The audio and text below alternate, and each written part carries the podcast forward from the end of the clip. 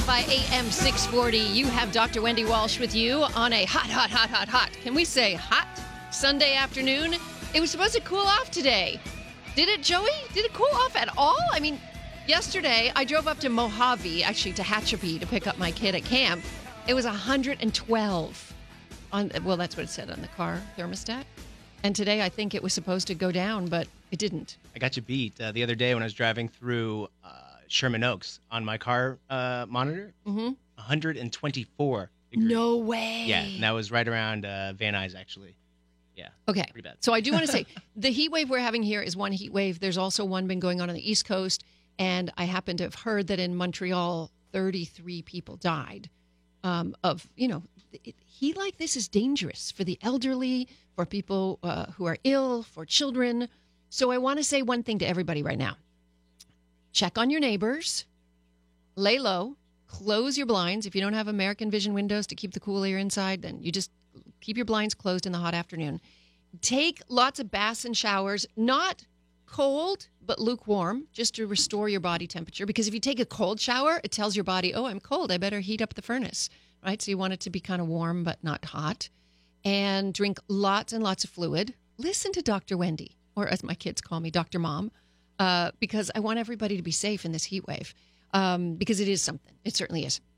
So while we're worried about heat and staying cool, etc., I have been obsessed with the boys in the cave in Thailand. I'm obsessed for a few reasons. One is my own teenage daughter, who just turned 15, is going with a friend, and I'm not just a friend, a mom, and two other teenage girls backpacking in Thailand. So I'm like sending her text, the mom text, no caves, no caves at all.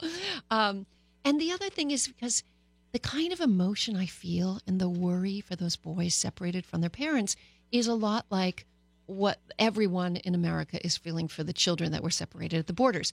And I just want to stop and be remind everybody I'm nonpartisan here. That what we share as human beings are feelings and emotions. This isn't about policy. This is just about the fact that we all have compassion and that there are children separated from parents. Because this is the crux of what I study and what I do, which is attachment theory. How we have this invisible invisible umbilical cord that we attach to our primary caregivers and early in life those tend to be our parents and later in life we transfer that model of love attachment onto our primary romantic attachments so i see when i see these thai boys trauma. Then the third reason that i'm a little bit obsessed with the the poor boys in the tunnel is that they in order for them to get free, and Larry Perel, can you remind me? We have four out so far out of the thirteen. Yeah, four out of the thirteen, and they have uh, they have halted doing the rescues for now. Uh-oh. Uh, because they are assessing the situation. A lot of the monsoons, the rains, is raising the some of the groundwater, and that may be raising the water levels in the cave as well. So, and they're also trying to replenish the oxygen tanks, which are sort of stationed along the path of the exit route to try to get out of the cave okay, as well. you're raising my fears, just just raising my anxiety, just telling me that stuff. So here's what I even have alerts on my phone now. I'm reading this stuff so closely. So, in order to get out, this isn't just a tunnel. These boys had walked back a mile, and it's quite a labyrinth of a tunnel network. In order for them to get out, it is a six-hour dive in total blackness.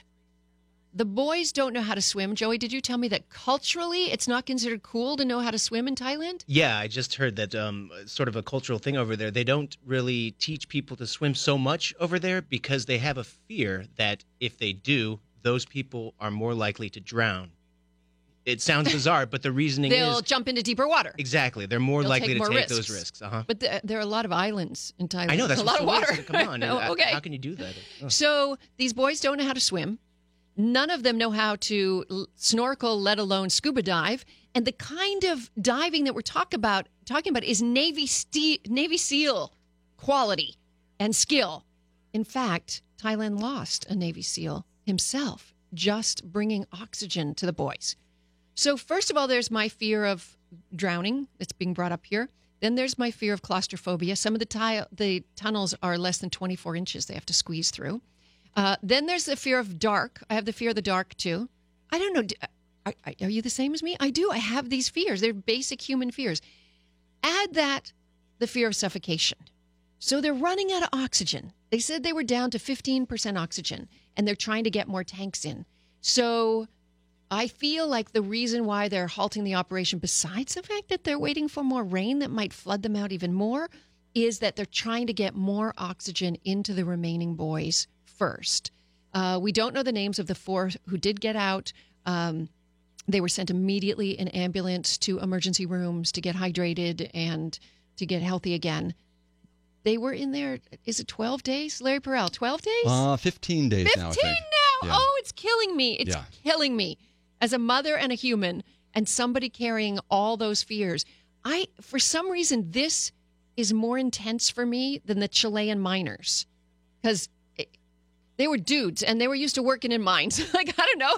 I, I know that's a terribly sexist thing for me to say, but I always feel like aren't men like a little stronger about this? And No, they're really. I mean, this shouldn't have happened. Uh, it wasn't those kids' fault. I mean, they, they, they don't, they weren't under the you know assumption that something could go wrong. Um, their their teacher or whatever their instructor guided them in Yeah. and, and messed it up for them. Yeah, it was a soccer coach basically That's who took was, took him in there. I think with some kind of an initiation. They were going to Oh, hike. God. They were going to hike into the cave and write the, Oh. write their write their names on a on a wall in the cave, I guess, Right. and and they got trapped. Oh my Yeah. goodness. Well, let's talk about the good news about this. The good news is this: uh, for those of you who think the world is breaking up into tiny fractions of nationalists, uh, this is a true international rescue operation. We have many people from many countries who have come together. Nobody has complained about cost. I've heard nothing about cost yet. And even Elon Musk here says he's busy. He pulled all his designers off whatever rocket jet they're making to try to make some kind of little submarine just as big enough for a boy's body to try to get it over them as to them as quickly as possible. I don't know if they could get there on time. Um, but again, lying in the pitch black with tanks on, having full on panic attacks. So far, the, they say the currents in some areas are as big as the Colorado River. So the boys, the four that did get out, were being held on each arm by a Navy SEAL on each side. And, you know, hey, if I am going to be in that situation at all, give me a Navy SEAL on each arm, please. Maybe one on each of my feet, too. Bring me those men, please. I love them. um, so, anyway, I, I'm obsessed with it. Um, there was one other thing I wanted to ask the medical community out there since I'm a psychologist. Could they give the boys some kind of Valium or anti-anxiety med or would or would that be a respiratory depressant? You can tweet me or Facebook me or anything. I'll look for it. Dr. Wendy Walsh at Dr. Wendy Walsh. Please tell me the answer. Could they give them anything to slow their heart rate that wouldn't be a respiratory depressant? Um, and so that the guys could be a little calm. Again, I'm planning for my escape out of a tunnel someday, and I need to know. Uh, on that note, I do want to say that uh, I was doing a podcast earlier today for some friends who run a cool podcast called Queens of Crime, and uh, and we were talking about fears and why women love true crime, and it's because we always perceive ourselves to be the victim. As strong as we are in life and smart and everything else, we're also physically weaker. I mean, a small statured man of five foot six could still rape pretty much any woman. Just saying. So uh, this is why we get addicted to true crime, and I'm addicted to the Thai cave because I'm a mother, because there are kids involved, because there's separation, and because I have all of those fears. I do got to say, uh, Dr. Wendy, this is the most like into any story I think Yes. I've ever seen you. I've been driving my kids every morning. I wake up and tell them the latest update, and they're like, "What? Why are you so into this?" I'm obsessed. All right, um, I want to tell you about the show we have coming up. So I have to talk about it because it's in the news and because there are lessons for us. We're going to talk about Justin Bieber. He got engaged. And then let's talk about our relationships. If they're a gymnasium for our minds, how do we know if we're in a bad relationship or we're just meant to grow here?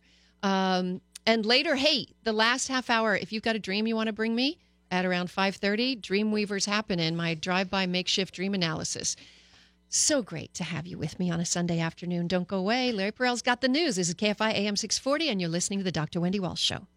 What is love? Baby, don't hurt me. Don't hurt me no more. KFI AM 640, you have Dr. Wendy Walsh with you. Dr. Love, Dr. Mom. My kids call me all those things. Uh, let's talk about our relationships, especially through a lens of somebody who maybe we shouldn't use as a relationship guide. Justin Bieber? Uh, well, he got engaged apparently just last night. Joey, is that when it happened? In the Bahamas somewhere? It was in the Bahamas. I think it might have been uh, not last night, but uh, a few days ago. It's Saturday. Okay. Oh, Today's wow. Sunday. Jeez Louise. Yeah, see how quick we're on it. Louise. Okay. The wow. news breaks and we're on it. He got engaged to Hailey Baldwin. Do you recognize that last name? Uh huh. One of those Baldwins.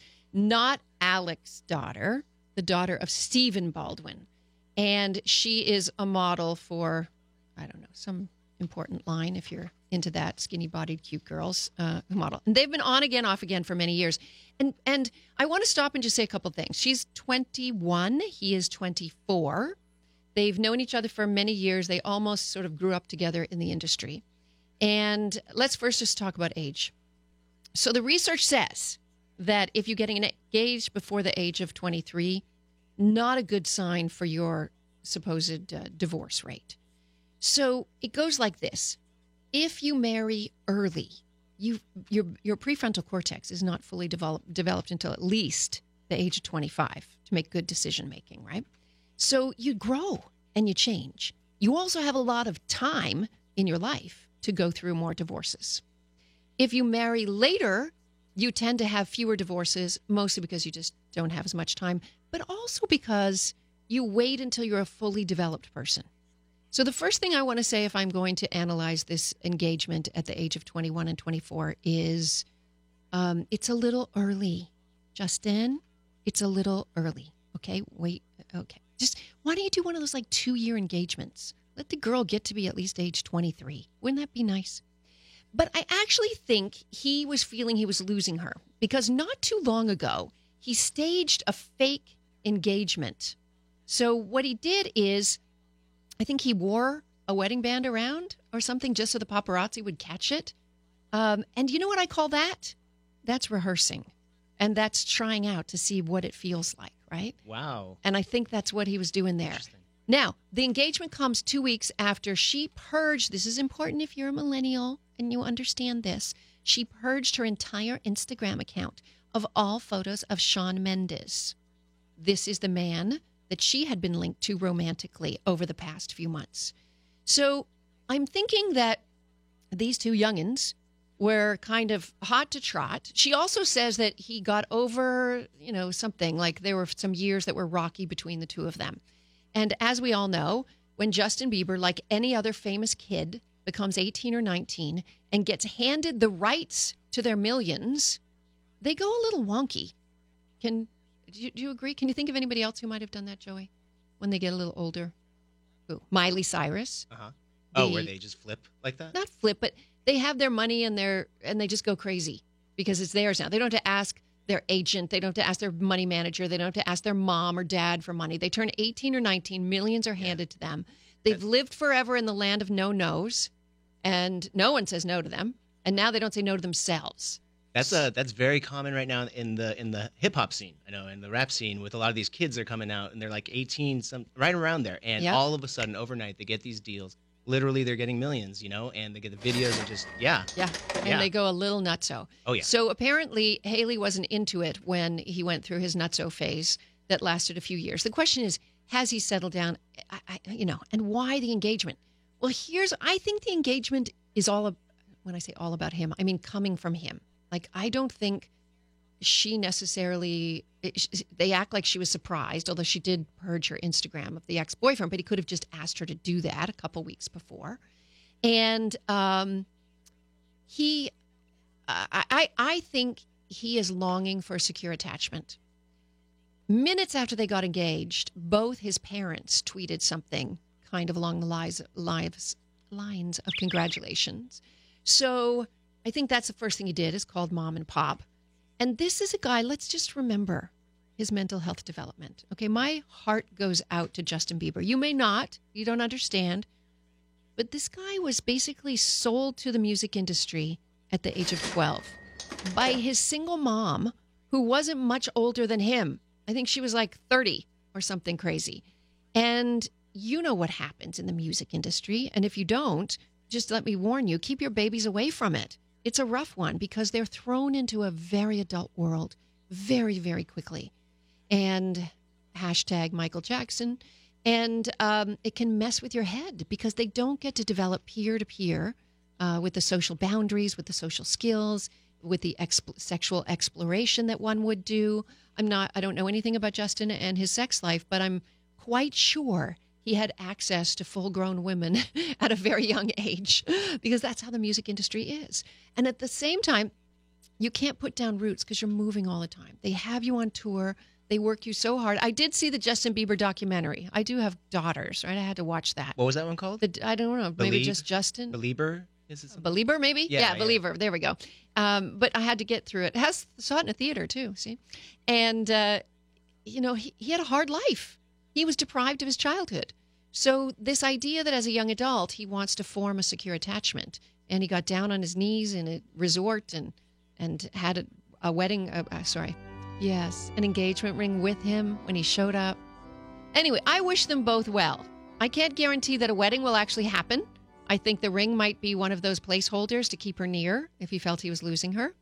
And if they do get married, um, they might be a little young for it to last a super long time. But relationships are a gymnasium for our minds. When we come back, let me talk about that. Is your relationship giving you too much of a workout? I'll have more when we come back. Larry Perrell's got the news for us. This is KFI AM 640. You're listening to the Dr. Wendy Walsh Show.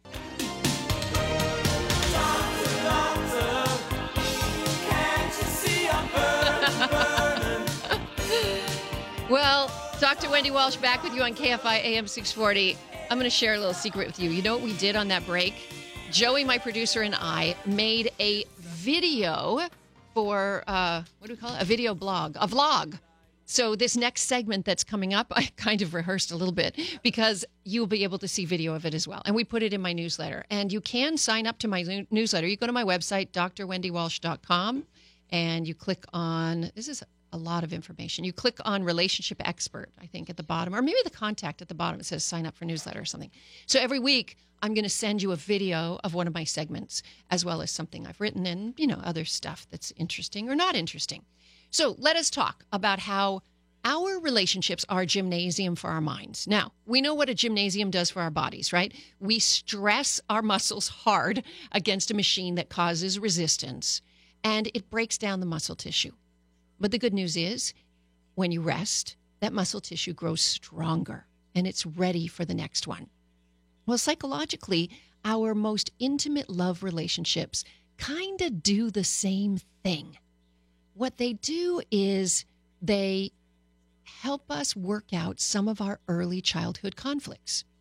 Now, there's a problem with this because sometimes it's hard to tell if the relationship you're in is one that's helping you grow, just providing a little stimulation, a little resistance, it's help, going to help you grow, or whether it's a relationship that's going to hurt you, that's going to relive some of your trauma over and over again.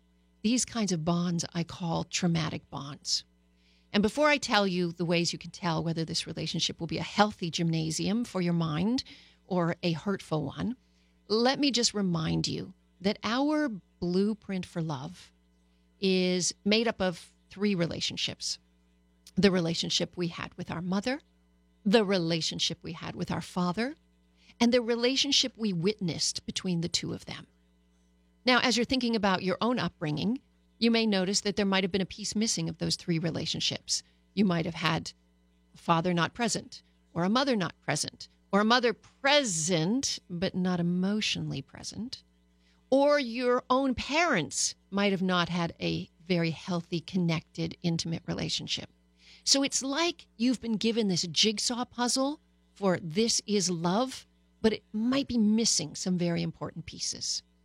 So what happens is these relationships, and indeed in our very early months of life, in the first year of life, when your brain triples in size, your brain starts to form ideas about what is love. If the warm bottle is brought, or the breast, better, is brought to you when you cry, you grow to think, well, love is nurturing. If you're crying in a wet diaper and your parents read a book that said, oh, it's good to cry them out, it's good for their lungs, uh, then you grow to believe that love is about loss and longing.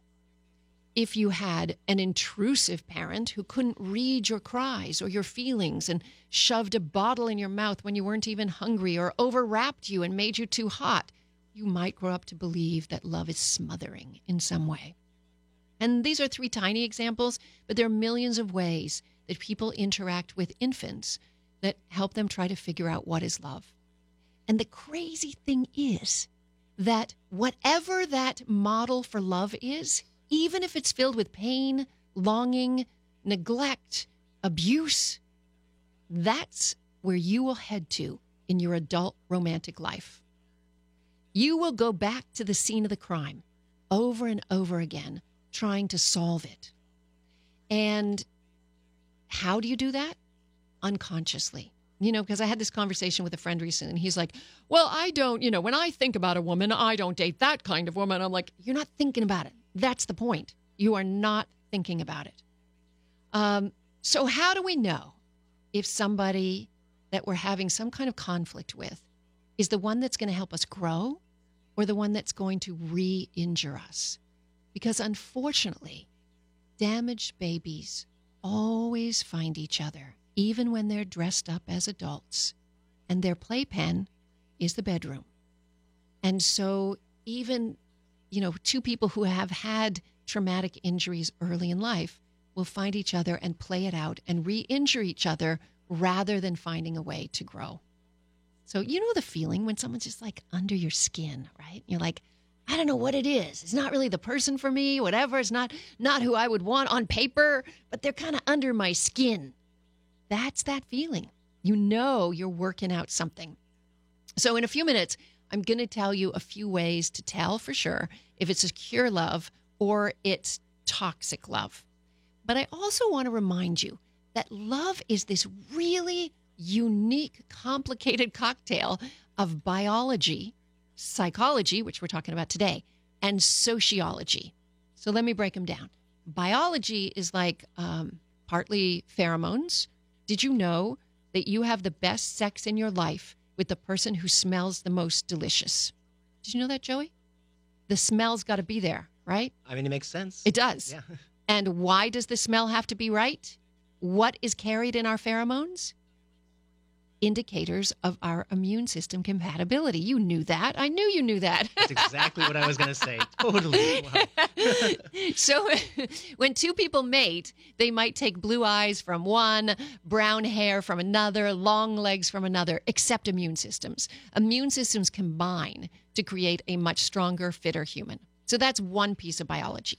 The other piece is the visual. We know that men are more visually wired than women. Women are more uh, often into intelligence and, well, it's more sociology when I say ability to provide resources. But uh, men are definitely visually wired, and and but so are women to to a degree for sure. Men are just higher. And what is that vision? How do we know who we're into visually that turns us on? Well, that is a whole bunch of early life triggers. There was stuff you saw. I mean, I knew a man once who told me that uh, he was like on an early date and he looked at my hands and he said, Oh, thank goodness you're not wearing nail polish. And I was like, What? And I didn't quite get it.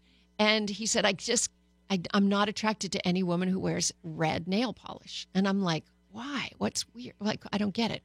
So he tells me the story that when he was in middle school, big time of sexual explosion when kids are still pretty childish, um, he had a spontaneous erection. It happens sometimes with guys, it just um, happens, right?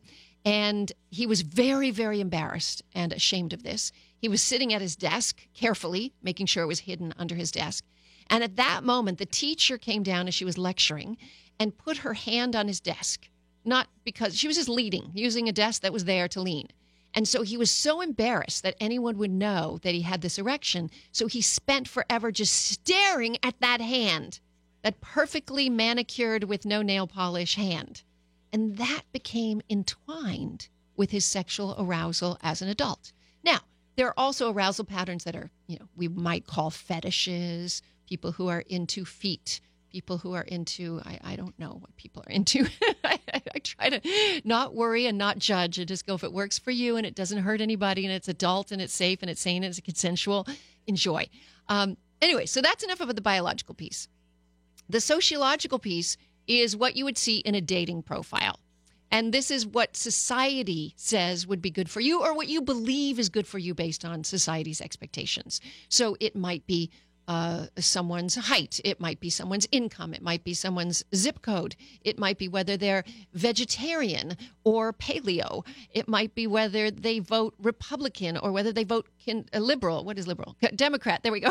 I'll get it. Uh, it might be uh, whether they're religious or not. And so these are what society creates a belief system in human beings.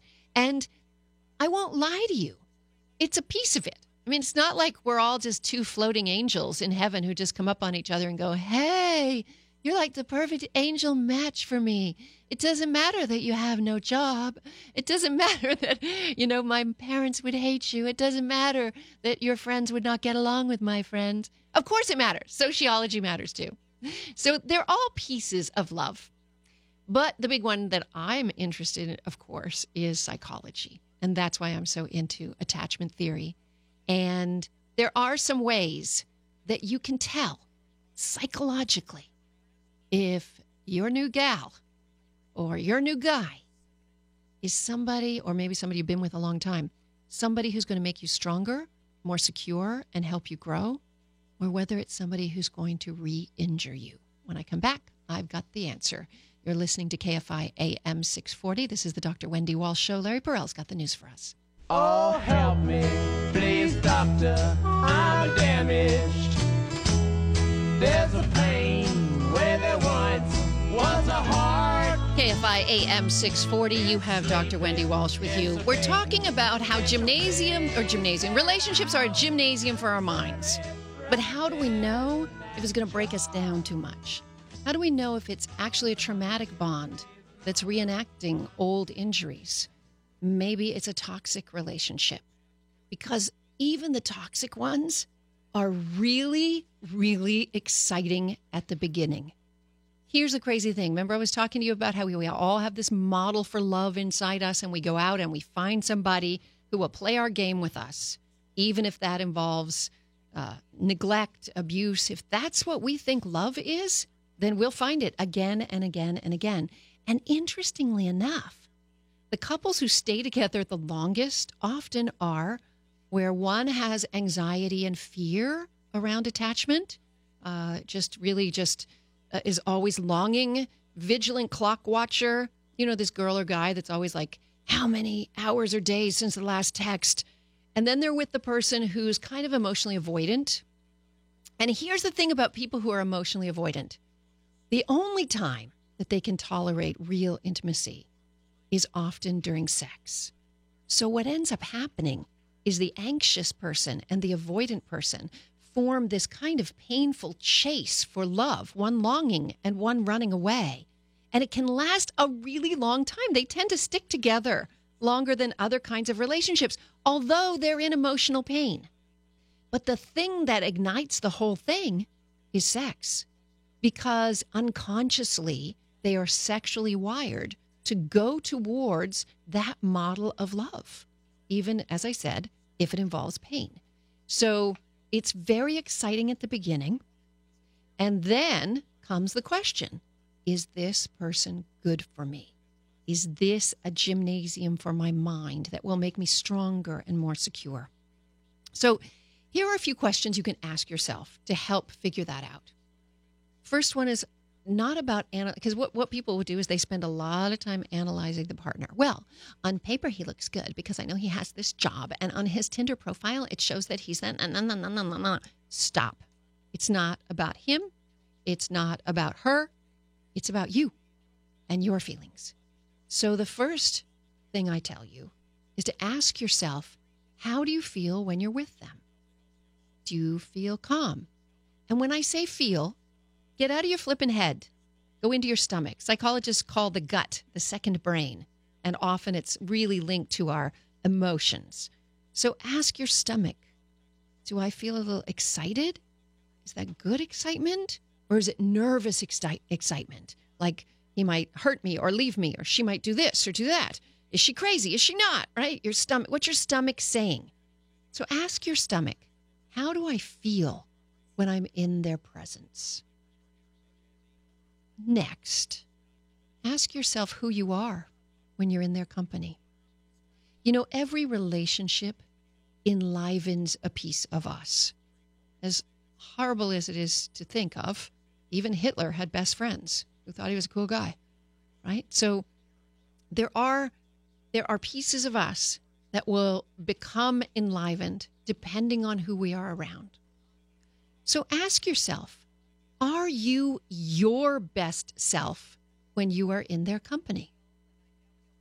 If your best self involves, say, acting wise and kind, um, or not holding back pieces of yourself for fear that you will offend them, right? Are you playing careful around them? Or do you feel comfortable being who you are? Or the other, are you performing for them and being some kind of performer person because you think that's what they will like? Well, this is not sustainable, and you won't be able to be there the whole way. So, are you your best self? The third thing I want you to ask yourself is when you leave this person to go home for the night, to take a break, whatever, do you feel better, worse, or the same as before? Okay, so there are people out there, like kind of vampire people, who will suck the life out of you. And when you leave their company, you actually feel drained and exhausted. Other people will give you back at least as much energy as you take. All right. And if you just feel neutral and this person didn't change you in any positive way, hmm. Remember, there are people who are put down artists. They make jokes at your expense. They subtly, really subtly devalue you. They make those jokes like, oh, you're insane. Oh, don't say that. You're crazy. They just called you insane. They just called you crazy. Did you hear that? Um, then there are those enliveners that just make you feel energized and better. Now, I'm telling you, you want to spend more time with the enliveners than those put down artists. All right, here's a good question to ask yourself Do you feel more creative and inspired after being in their company? Every single human out there is creative, somewhere in there. And there is a thing about love that actually makes you more creative. Did you go home and read that book or order that book or article they mentioned at dinner? Did you go out and garden because uh, they told you about their garden? Did you make some dish that you saw on a menu? Um, if you feel more creative and more inspired after being with certain people, then they're probably healthy for you. And finally, do you physically and do you do physical and mental activities that are healthy together? If you guys are getting together just to smoke weed and Netflix and chill, you're probably not going to be together a long time. And this is not bringing the best you out. Are you meeting each other's friends? Are you having mentally stimulating conversations? I don't know. Are you tap dancing together? Are you meditating together? What are you doing together? Are you doing some things that will make you stronger and better? All right. So if your stomach is telling you she is not the one or he is not the one, you got to walk away. You're not going to change this. You'll get stuck in a dynamic that could last a long time. When we come back, I have a special guest in the studio. We are going to talk about love as an activity, and I'm not talking about our oh, only our intimate relationships. I'm talking about love activism. You're listening to the Dr. Wendy Walsh Show on KFI AM 640. Doctor, doctor, give me the news. I got a bad case of loving you. KFI AM 640, you have Dr. Wendy Walsh with you. And I have a very special guest in the studio. But before I get to her, I want to remind you that this is the week, every other week I do this, I do my drive by makeshift dream analysis. Because I kind of have a knack for dreams. I love to hear your dreams. So starting at 530, which is kind of two more segments away, uh, make sure you give us a call. The number will be 1 800 520 1KFI. That's 1 800 520 1534. Not yet at 530. And uh, tell me a brief, interesting dream that you may have had, and I will give you my take on it. I just love doing my drive by makeshift dream analysis. It is not real clinical work at all. It's fun for us, right? That's what it is. My next guest is Stacy Russo. I was interested to have her on the show for two reasons. One is she wrote a very cool book called Love Activism, and she, it's her fourth book. But she's also a librarian. So, Stacy, welcome first of all. Thank you so much for having me. You know why I'm excited that you're a librarian? So when I, I teach at Cal State Channel Islands, and every semester I make all my students go through that, you know, two-hour library training class with a real librarian, and um, I tell them that librarians are the superheroes of the information age because you know how to find anything. That's true. Um, at least we know where to look for it, right? That's right. You know where to look for Um, it. You can find it, and right. But you are probably interesting to me for two reasons. One, thank you, Stacy. She brought me this beautiful little wooden plaque that she painted on and did some decoupe. Um, so she's now I can tell you she's an artist. She's a writer, but then she's got that left brain organization. So can we say Da Vinci right here? You got it all. I don't know about that. the whole brain. All right, let's talk about your book, Love Activism. First of all, why'd you write it? I wrote this book to put something positive out into the world. I feel that we're all aware of the fact that there's so much negativity. You know, daily we're hearing news stories, we see a lot of suffering and violence and injustice. So this book really stands in opposition to all that and provides something positive. It's not just meant to be an inspirational book, but to also provide practical advice and practical steps people can take if they want to right away and start doing things in their daily lives. So, how would you define love activism? The easiest way to define it is that it's a daily and holistic activism of kindness. And the reason I use the word holistic is because it does look at everything as being interconnected. Give me an example. Yeah. So if we were talking about, let's say, different forms of injustice in the world, it would be easy to be what might be a single issue activist and only focus on one thing. But I think that all of the good things and all of the bad things, they're all interconnected. so to live the most harmonious life, if you're putting love into all the different arenas in your life, you need to think about all the different pieces and how they all go together. So, love activism looks at how we can practice love for ourselves. That's why mm-hmm. self care is part of it, for our communities, for all living beings and the earth. So, it doesn't just look at one thing we can do, but looks at a much broader scope of what we can do in the world. Stacy, I mean this with love, but are you originally from California? or did you adopt this harmonious love language? You know, I was born in Pennsylvania actually, Ah. but um, we moved here when I was just finishing fifth grade. uh huh. So I only went through grade school there, and I definitely have become a very California person. You stay here long enough, you start drinking the Kool Aid, and before you know yeah. it, I was in the back of an Uber last week, and the guy, you know, Ubers always have other lives, Uber drivers and other lives, and he said he was a crystal dealer, not crystal meth. No, stop it. Uh, all these various stones from around there and the healing properties. And I honestly did not want to get to my destination because he told me so much about crystals and what they could do. But he said something interesting. He was just like, you know, people will say, "Oh, these crystals, it's just a placebo effect." And he said, and I go, "Yeah."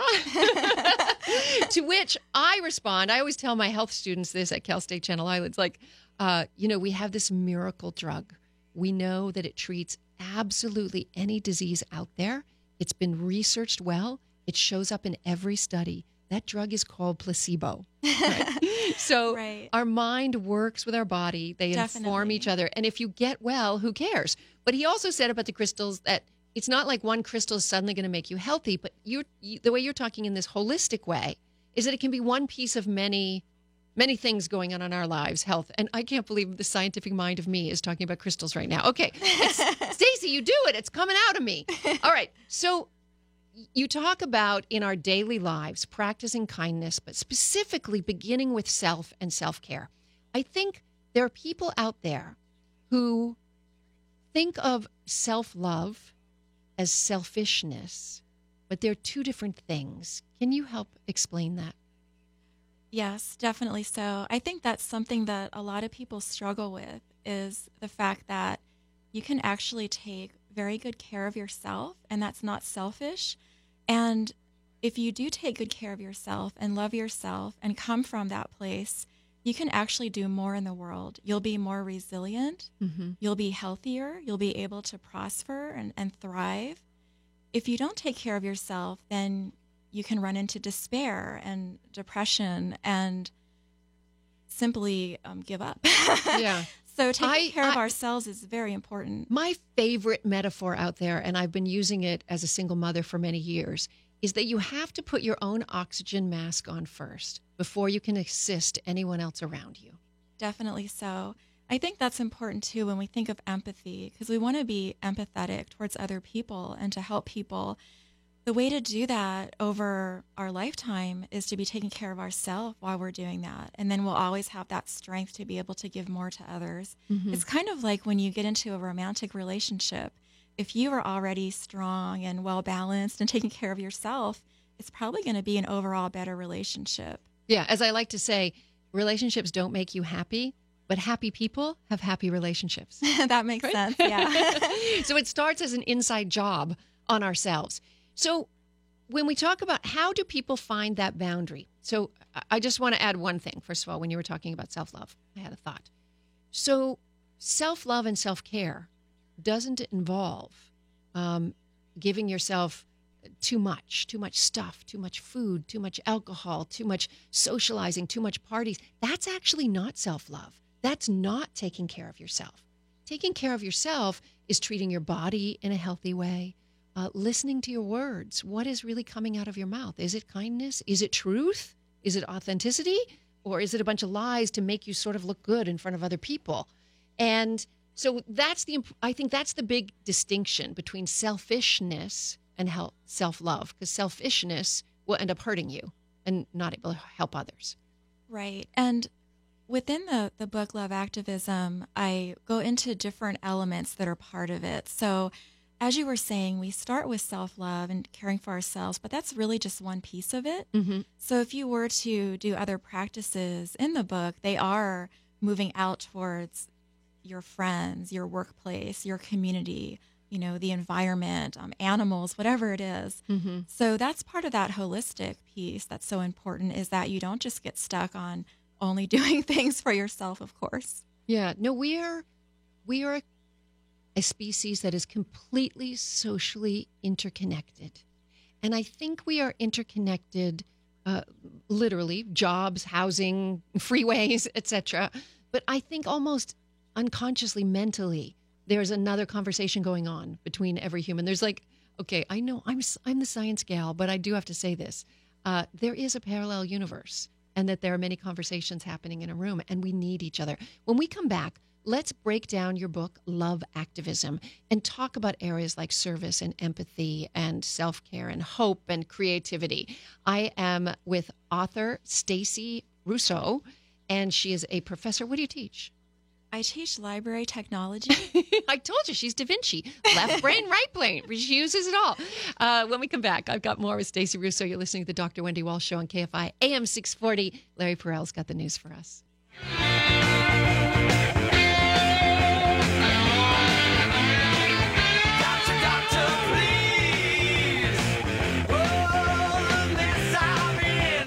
KFI AM 640. You have Dr. Wendy Walsh with you. Remember, after this next, as I finish my conversation with author Stacy Russo, you can get on the phone and talk to me if you've got a dream. We're going to do my drive by makeshift dream analysis. It's not therapy, okay? It's just drive by makeshift dream analysis. So as soon as we're done here, give us a call at 1 800 520 1KFI, 1 800 520 1534.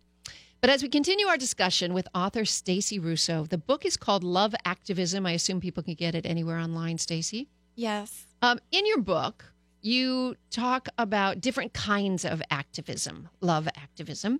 So let's go through a few of them and let us start with creativity, because I mentioned creativity earlier.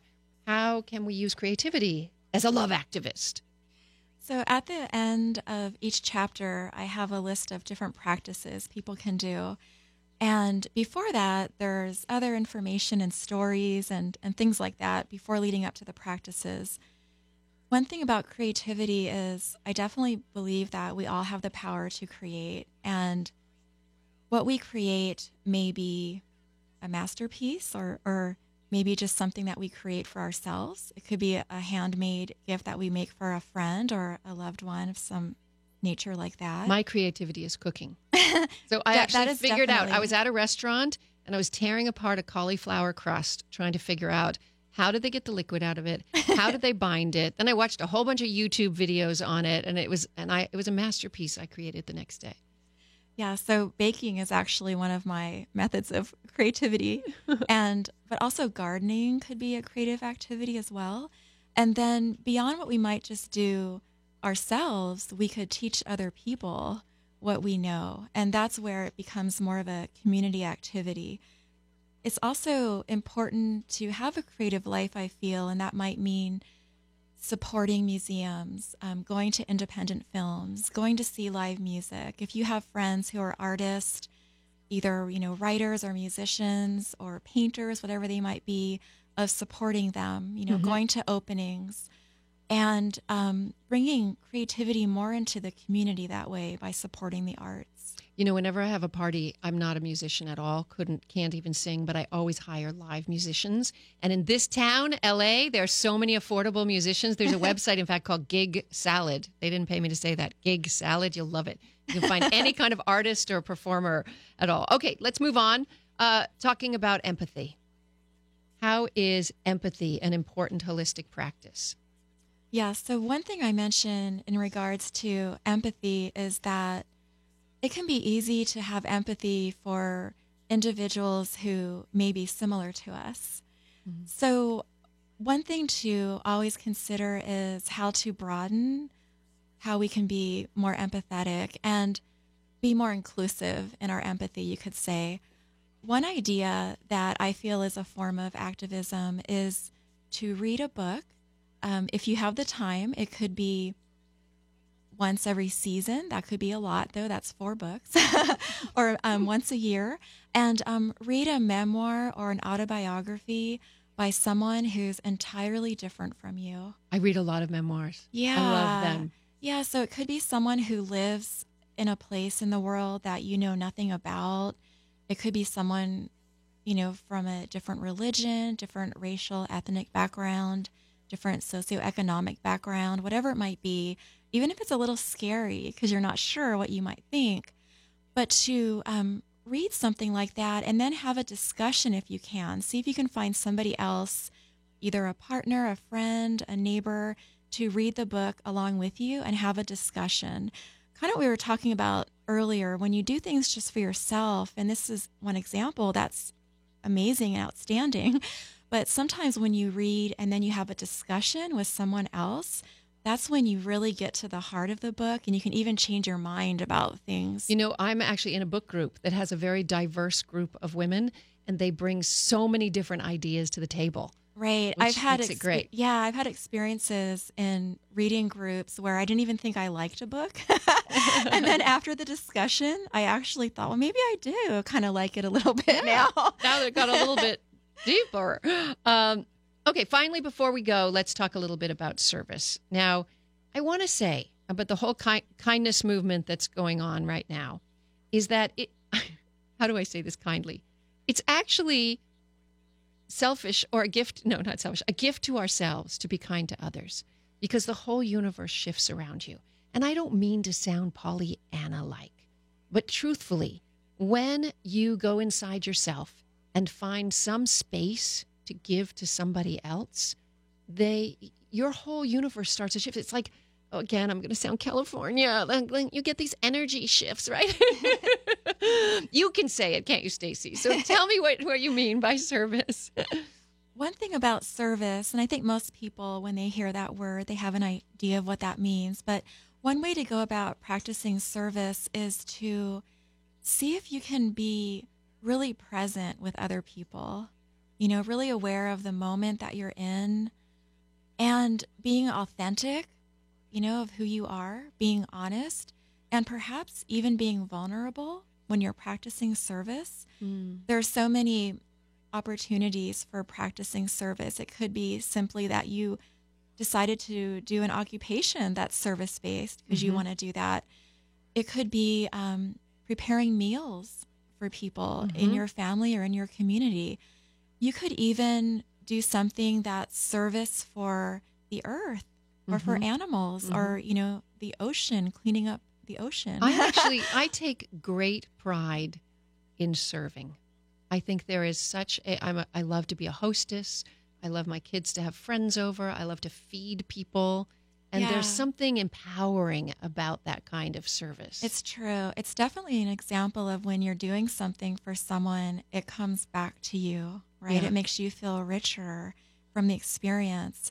Someone once said to me that she felt that service was the highest form of love. Hmm. And um, I don't know if that's true or not, but that definitely was a profound statement, and I could relate to that. Well, Stacy, thank you so much for being with us. The book is called Love Activism. You can find it online. The author is Stacy Russo. Thank you so much for coming into the studio. It was a pleasure to meet you. Thank you so much for having me here. And if you've got a dream for me, we're about to go to, into my drive by makeshift dream analysis. Give me a call at 1 800 520 1534. That's 1 800 520 1KFI. You're listening to the Dr. Wendy Walsh Show on KFI AM 640. Leah Perel's got the news for us.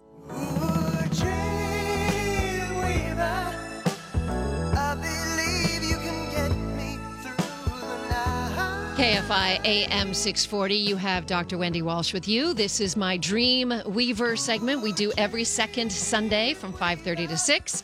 Uh, my drive-by makeshift dream analysis. So here's what you need to know about dreams before I take your calls. One is that Freud called it pre-conscious material, meaning that you are just about ready to become consciously aware of the feelings and themes in your dreams. So, as your brain is refueling and restoring during the night, when you go into deep REM, these metaphors become presented to you. That's why they're not literal. They are metaphors. They come from the creative side of us. And sometimes when another person helps you explore those metaphors, you can understand yourself better. And also, there's no such thing as like, well, this always means that, or this always means that. Um, everybody's metaphors are specific to them. So you might find me asking a question of, how did you feel about that?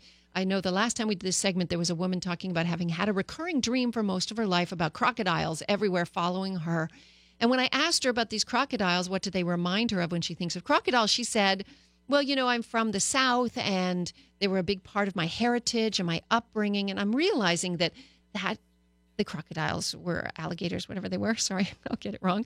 The gators were not um, scary to her. They were familiar and they were a feeling of being home and attached. So I know that a few of you are waiting on hold. Joey's slowly screening through your calls, and I'll come to your dreams in just a minute. If you want to give a call and wait, it is 1 800 5201 KFI. And I also noticed that some people put dreams on Facebook. So on our, my Facebook link, I have a couple dreams that I want to read to you. Uh, first from Mike. Uh, he said, uh, virtually each one of us had the dream of being in a control room. Always talking about, uh, we share many mutual friends, many background in the music and radio. Virtually each one of us has a dream of being in a control room, usually an unfamiliar one, with a record running out and being totally frozen about what to do next. Um, now, again, Mike is not here on the phone for me to say, uh, what does a record player mean to you? Uh, being in control, what does that feel like to you? Uh, but it seems like a pretty obvious metaphor here that, you know, we would love to all think that we are in control of life, that we're controlling everything around us. Because when we can control the things that we can, we feel safer, right? We are controlling you know crazy things. Every human is born with only one fear. It's the fear of dying. And so every other fear we think we have is all related to fear of dying. And we're just supposed to stave off that anxiety. And so if we can control the people and things around us it helps to reduce our fear of dying. But what's interesting is that we have to sometimes let go and let the unconscious river below us just take us. I often say sometimes when you're troubled and you don't have an answer for something, you have to lift the paddle and let the river take you. Stop fighting. So, Mike talks about this fear of a record running out and being totally frozen about what to do next. I would go a few places on that. One is life running out, time running out. Has have we done the work that we need to spiritually to have a good death at the end. Or maybe the old tools and patterns that we had in the past in our life are not necessarily any- anymore. And so, what is the new way? We often go through lots of identity formation. We change identity many times in our lives. So, thank you for that. You are welcome to send them in on Facebook. All right, Joey, can I take Pamela? There we go. Okay. Uh, he's still screening her. Oh, still talking to Pamela. You know, this is what happens. You have to go through the screener. There we go. Hi, Pamela. It's Dr. Wendy. Hi, Wendy. How are you? Good. Tell me about your dream. Okay, so I dreamed about a week or so ago. I was in a really deep sleep, and I actually have a lot of issues, like with insomnia and anxiety, and a lot of different things. So I sleep really light, and it's only a very short amount of time during any given night that I'm probably actually really asleep. Mm-hmm. And so I was kind of awoken up by um, of of I had found in my dream that there was a part of my house that I didn't know about. So I lived in my house for like 17 years, but I was dreaming and it felt really real that there was another section to my house that I didn't know about. And I was I was kind of wondering like who knew about it or like what its purpose was. But it was really dusty, like really, really dusty. Ooh. And that's what upset me the most about the dream is that I had like part of my house was so dirty. Oh, fascinating. Um, okay, so let me just ask you about, in general, Yes, what yes. dust and dirty means to you in your life.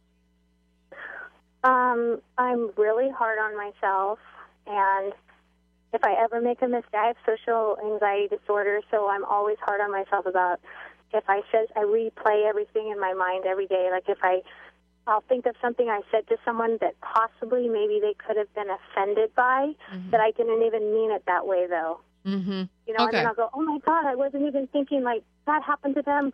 That was so insensitive of me. Like I'm always thinking, like my mind never stops, Okay, you know, so worrying. let me ask you about this new section in the house. Besides it being dusty, what else can you tell me about that section? That's the weird thing is it woke me up like abruptly, so I didn't really get to see too much of like what it was like because I'm really my sister's like a top selling real estate agent in Orange County. She's friends with like the Orange County housewives, so I always know everything that's the most in style because she redoes her house like every year to change with you know whatever countertop or flooring or so I'm really aware of like what's in style and so I was really curious to go into it but it just scared me and the dust is what just literally Ah. like woke up like um frightened Okay. I'm going to stop you right there and tell you that here's what's going on with you, Pamela. So, um, you've already told me that you have anxiety. You also carry a lot of, uh, we call it psychologists. Here's some psychobabble for you social evaluative threat, meaning that you worry what people think. So, when you found this new section of the house, and let me tell you what the house is the house is a big metaphor for you, your soul, your persona. It is you that there is a piece of your mind that's been there all the time. And I believe it's old and dusty. Dusty, not dirty, dusty, but old. And you want to walk into this new part of your mind. You want to be this. You are very curious, but you're scared because you want to know who knew that it was there and that you're so upset that it was dirty. What if people see that you're not perfect? That this new part of you is not perfect. So I am going to tell you why you brought me this dream, Pamela. You brought me this dream to give you permission. Tonight, I want you to go back to sleep, and before you go to sleep, tell yourself that you are going back into that house and you are going to walk into that area and you are going to be relieved of feelings that people care, that people are criticize you. No shame. Be curious. Walk in, ignore the dust, and realize the value in it being old. Pamela, thank you so much for calling in. We have to go to a break. Stay on hold if you're holding. You're listening to the Dr. Wendy Walsh Show on KFI AM 640. Larry Perel has the news. Oh, help me, please, doctor. I'm damaged. There's a plane KFI AM 640. You have Dr. Wendy Walsh with you. We are into the home stretch of the Dr. Wendy Walsh show. We got a couple more dreams. Let's see how quickly we can get to two of them. Hi, Jonathan. It's Dr. Wendy. Hi, doctor. How are you? Good. Tell me about your dream. Well, I have a relationship with a, a coworker of sorts. Um, In real life? I've- in real life. Okay. Yes, this is real life. Hmm And I have not. I don't dream of people uh, except maybe occasionally a childhood friend or something like that. hmm But this person I dr- have dreamt of twice now. Okay. Um, and uh, both times I've gone into her office. hmm And the the dream that I'm asking about is I go into the office and it's a complete mess hmm and everything is on the floor. And she is facing a vanity, a piece of furniture which is out of sorts for an office.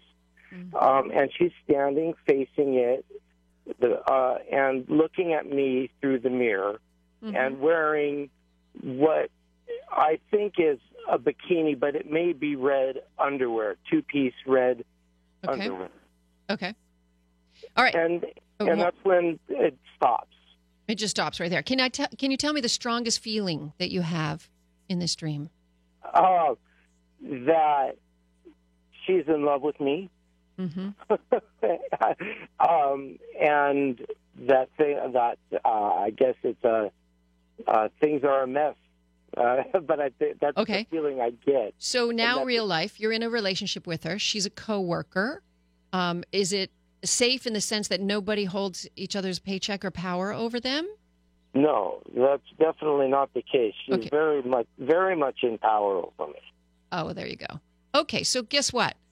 Here's what, you just told me that you went into her office. It was very messy, and she was looking at a vanity in a red bikini or red underwear. So I'm telling you right now that this is a messy office relationship that's mostly about sex, and it's really appealing to your vanity, but uh, you know, you're trying to sort out what to do with it. All right. Okay. Thank you. Thanks, Jonathan. Okay, Kevin. Hi, Kevin. It's Dr. Wendy.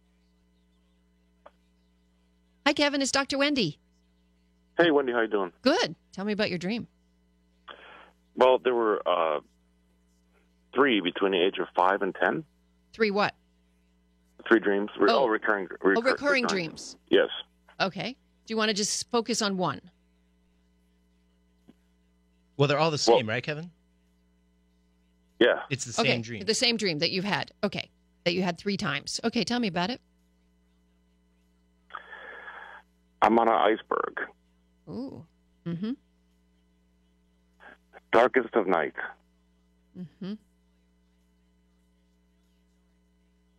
What else? Kevin, did I lose you? Oh, oh. Are we losing you, Kevin? I think we lost Kevin. He must have had a bad connection there. Um, he was calling from Wisconsin too. So oh, he was. a Oh, that makes it long card. Okay, so um, I, I, you know, very little to go on, but I just want to throw in there that icebergs are a really great metaphor for the unconscious because we know that only the tip of the iceberg is what we see above, and that 90% of the material in an iceberg lies below the surface. So we could also extrapolate that when we dream about icebergs, we're talking about what's going on under the surface. And he mentioned that these dreams happened when he was young. So we're talking about a developing mind, scared what's underneath and what's coming, and in the darkest of night, in the cold place, wondering what's coming and what's around him. I would be really curious to know what was going on in Kevin's childhood at the time when he had these. But I- th- those are great big metaphors. Yeah, uh, you know, I, I actually do have a recurring dream. You do? I What's do- yours? I do, and it's different from our work one. This is actually my common dream. Uh-huh. I would say maybe eighty percent of my dreams are this. And Joey, and this is the first week you're telling me this? How is this possible? well, okay. it was perfect timing. So, um, what is it? Well, it's not always exactly the same, but I'm always. Uh, it's usually I'm on an island. Um, it could be with there are usually some family members there, maybe Mhm. my father, my sister. I'm not always hanging out with them, but Yeah. they're around. Um, it's very kind of uh, you know typical relaxing vacationy type of island. I like to think maybe Mm. it's somewhere in the Mediterranean. I don't Nice. know. um, because I'm like kind of obsessed with that region. But uh, there, while that's the basic premise for the dream, um, about half of those I usually end up in a tidal wave of sorts. So I'll be Oh. standing out on the beach. Um, or something like that, and just the waves um, keep rising and rising, and I, I know what's coming, even, uh, but I I'm just there, and, and you have to brace for impact. However, I can't tell you I recall it ever actually crashing into me.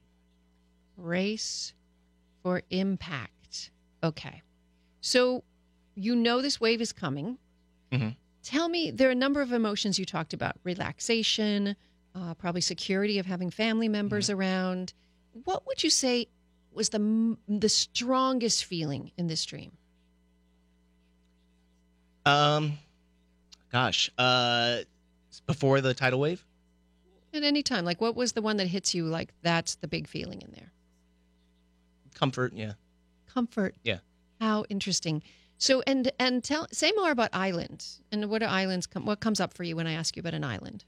Um, like what do I visualize, or Or what do you think? what I think of an island? I mean, uh, if you're asking me that now, I would say you know isolation, this kind of stuff. Um. That's yeah, just word. uh, you know, being uh, often, you know, distant, but like kind of like me, I'm sort of an isolated person, uh, very much so. so well, heads up.